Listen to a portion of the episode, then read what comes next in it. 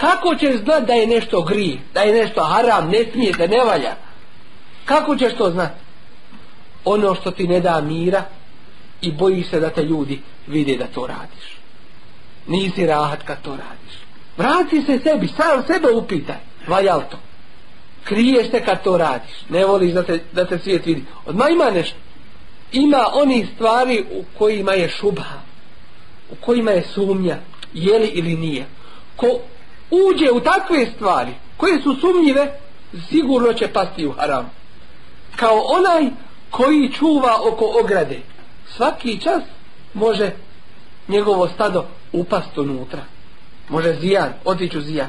Zašto se tome u osnovi približavati? Dakle, musliman se mora čuvati i i šubhi i onoga u čemu leži sumnja. Nisi siguran je li bolje ovo ili ono, bolje ostane.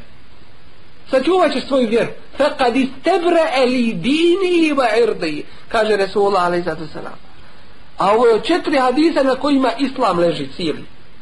Ko se bude klonio šubi i sumnjivi stvari, sačuvao je dini i svoju vjeru, ve irdi i svoju čast, svoj obraz.